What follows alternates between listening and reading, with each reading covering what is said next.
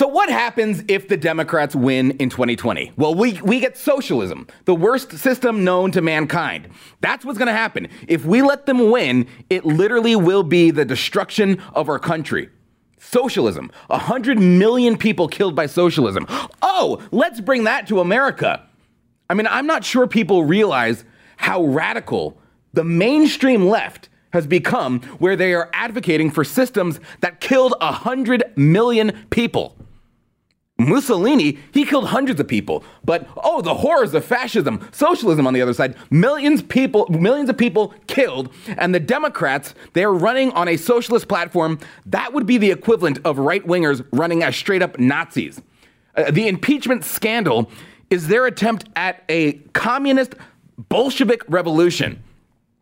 I'm telling you, if we don't crush these people like bugs, we will go the way of the Soviet Union.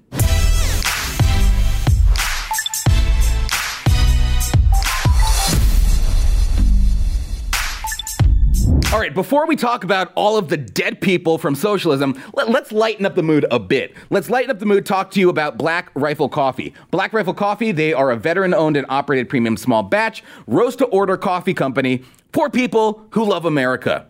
They import only the highest quality beans from around the world, and they always roast to order their coffees for you after you place the order, so that ensures that you get the freshest coffee available. And they develop their explosive roast profiles with the same mission focus that they learned as military members serving this great country.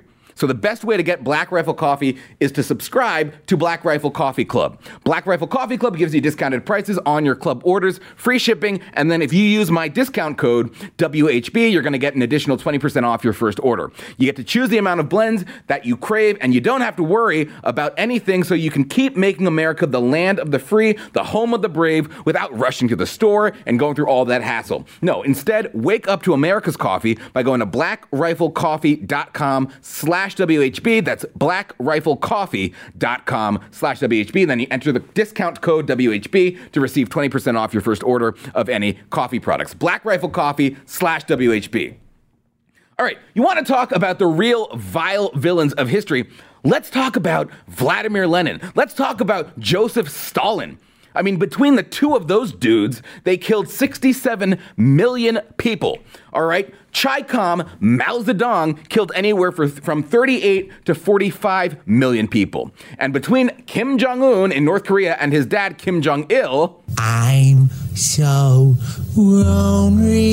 Yeah, little Mr. Ronery killed almost 2 million people between him and his son, who's the current leader of North Korea. How does that socialism sound to you? If you take the body count, conservatively estimating about 100 million people, take those corpses, the victims of socialism, line them head to toe, one next to the other, and circle the globe, you will circle the globe almost four times. Oh, that sounds great. Uh, no, I'm going to go with a hard pass on that one.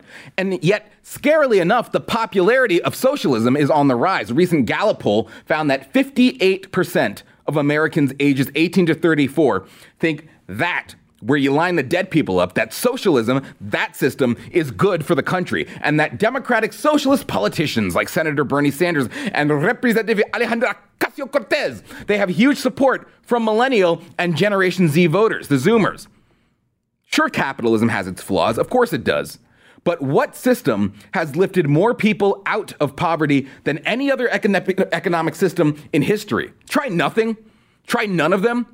I mean, every country socialism has touched has had a disastrous impact on it. Oh, what about the socialist utopias of Sweden and Norway and Denmark? It's working great. Let's bring that to America. Well, no. Guess what?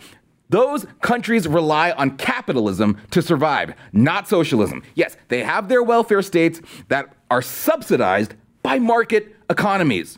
Before Sweden built its socialist framework, it got rich with what? Oh, free trade, all right? And it was much more successful back then.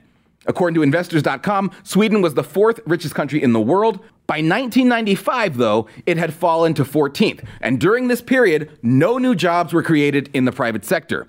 Then the country gradually abandoned its welfare agenda by deregulating, by freeing trade, by cutting taxes, by privatizing the nation's pension system, and Sweden started to thrive again. In fact, some of those Nordic states hate when you refer to them as socialists because they're not actually. The former prime minister of Denmark, Lars Løkke Rasmussen said the Nordic model is an expanded welfare state which provides a high level of security to its citizens, but it is also a successful market economy with much freedom to pursue your dreams and live your life as you wish. So these socialists, AOC and Bernie Sanders, and all of the rest of them in America, basically the entire lineup of the Democratic candidates for president, are trying to associate with this horrendous ideology. But they don't want to associate, they don't want to acknowledge the hellholes where their dreams of a planned economy controlled by a central power have actually been totally devastating. No, they don't want to associate with Cuba. Yeah, sure, it's working great in the Nordic homogenous states, but they don't want to associate with Cuba. They don't want to associate with East Germany. They don't want to associate with North Korea or Nicaragua. No, they only want to uh, they only want to point to the success of these small homogenous Nordic nations. Well, that's not what we have here. We in America do not have a, a homogenous population, but they'd rather you not look at Venezuela, where the, I mean, look, the people are run over by trucks.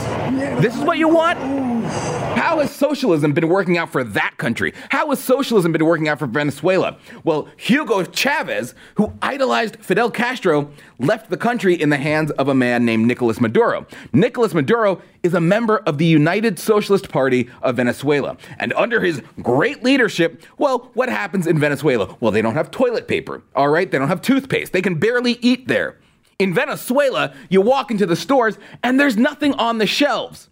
Oh, those are in charge of doing just great. AOC, you know, the people in charge, the people who are actually the rulers, these bastards, AOC's not gonna, she's not gonna bike to work like she's insisting you do. No, AOC's still gonna have her escalade. It's you that have to suffer under government's control, under socialism. And one place where you never hear about the horrors of socialism is Greece. In Greece, it's mired in policies enacted by the Panhellenic Socialist movement. You might know them by PASOK, all right? They were founded in 1974 as a radical Marxist inspired party by Papandreou, who was a socialist. And that party is responsible for driving Greece into the ground. Buried to the neck in debt, they needed three international bailouts. No one talks about the socialism in Greece. Hardly anyone in Greece has a job because of this wonderful thing called socialism. But don't worry, there, there are plenty of government pensions, there are plenty of paychecks and welfare benefits for everyone. They just don't know how they're going to pay for it. And as of 2015 in Greece, half of the young people were unemployed. Oh, but don't pay attention to Greece. Don't pay attention to that mess. Look at Sweden. Applause, applause, applause. Look at Sweden. It's working great there. No, no one likes to talk about the actual places where socialism fails. And it's not just third world hellholes. No one talks about Spain.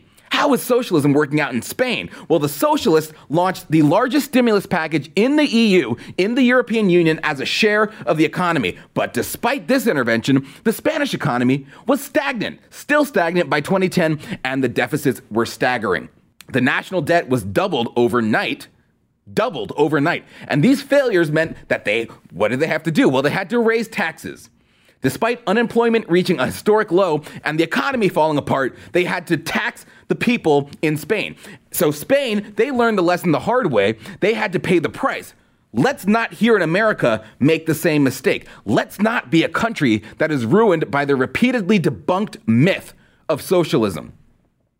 Its growing popularity is horrifying. Its growing popularity is worrisome, but there is no evidence to suggest that this stupid ideology has ever worked. And yet we have a primary political party. We've got two political parties in America, at least two important ones, and one of them is openly championing a system that has failed nations who have dabbled in it and killed millions of people. I mean, that should not be a mainstream belief in America if we want to thrive and continue to be the greatest country in the world. And this ideology is one of the most dangerous threats to the survival of our country. And that is why it is imperative that the Democrats fail in their malicious and un American attempts to eject this president from office. Hey guys, thank you for listening to the White House Brief podcast. If you haven't already, remember to subscribe to the podcast. Please rate it. And if you feel like doing it, please leave a review. It really helps us out. Thanks for listening. We'll catch you next time.